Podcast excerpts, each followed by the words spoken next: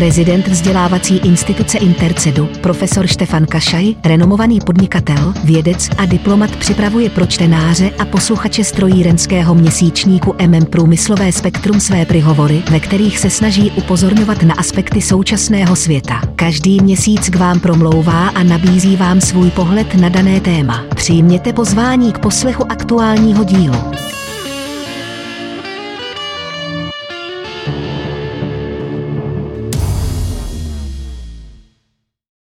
Hypotéza či fantázia mi dovolia zadumať sa nad ideálom. Ideálny človek, ideálne spolužitie, ideálne vzťahy. Konštrukt ideálne fungujúceho mechanizmu a to v celosvetovom rámci. Na prvý pohľad nemožné. Ale kto určil hranice nemožného? Prečo by som mal čo len dotyk s ideálom jednoznačne zamietnúť? Predsa ak ideálneho človeka postavím na úroveň človeka cítiaceho s inými ľuďmi a uvedomím si nevyhnutné podmienky zachovania života človeka, ak ideál priblížim k realite dneška, všetko sa javí veľmi nepravdepodobné.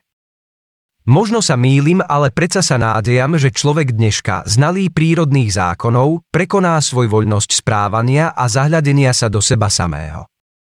Mnohé škody spôsobené človekom sú nezvratné, ale riziko deštrukcie našej planéty vedie človeka k zmene.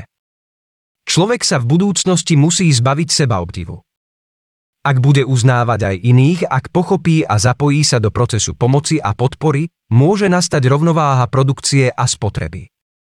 Je pravda, že ideálny človek, ideálne konanie sú v súčasnosti nereálne, nemysliteľné. Pretože aj počas celosvetovej krízy sú bohatí ľudia, žijúci v prepichu, nad konzume, zratúvajúci majetok a bažiaci po ďalšom, nevšímajúci si biedu iných, hodnotných ľudí žijúcich v chudobe a skromnosti. Na druhej strane mnohí etablujú a aktivujú nadácie so zmysluplným obsahom ich činnosti, zväčša orientovanej na ľudsky a spoločensky významné aktivity. Spolucítia so svojím okolím, investujú do rozvoja podniku a vytvárajú pracovné miesta, starajú sa o zamestnancov a podporujú ich rodiny.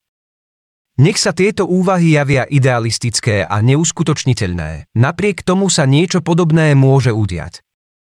Človeku hrozí zánik spôsobený nerozumnosťou či ľahostajnosťou, ak sa citeľne prejavia hrozby či dokonca odveta planéty ochudobnenej o súroviny. O všetko, čo človek z nej vydoloval, privlastnil si a často použil zbytočne do produktov, ktoré nikto nepotrebuje. Je samozrejmosťou požiadavka etiky a morálky medzi ľuďmi, ale aj medzi ľuďmi a prírodou. Predsa spoločenský rozvoj, ktorý zabezpečuje určitý stupeň kvality života a pritom zohľadňuje, rešpektuje a ochraňuje prírodné podmienky, si vyžaduje zladenie hospodárskeho rozvoja s ochranou prírody. Je to nevyhnutná podmienka ďalšej existencie ľudstva, ktorá doteraz nikdy nebola tak často konfrontovaná so skutočnosťou.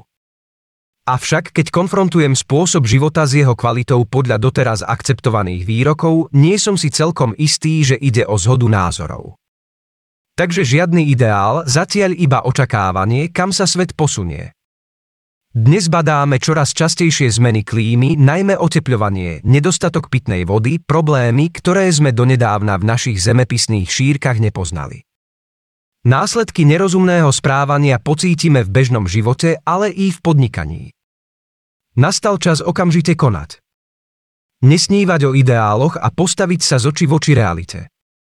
Realite, ktorá nás núti premýšľať a konať inak, ako sme boli doteraz zvyknutí. Děkujeme vám za poslech společného podcastu strojírenského měsíčníku MM Průmyslové spektrum a vzdělávací instituce Intercedu. Věříme, že nám zachováte přízeň i nadále. Již nyní pro vás profesor Kašaj připravuje další zajímavá témata. Aby vám žádné z nich neuniklo, odebírejte prosím naše podcastové vysílání. Děkujeme. Hezký den.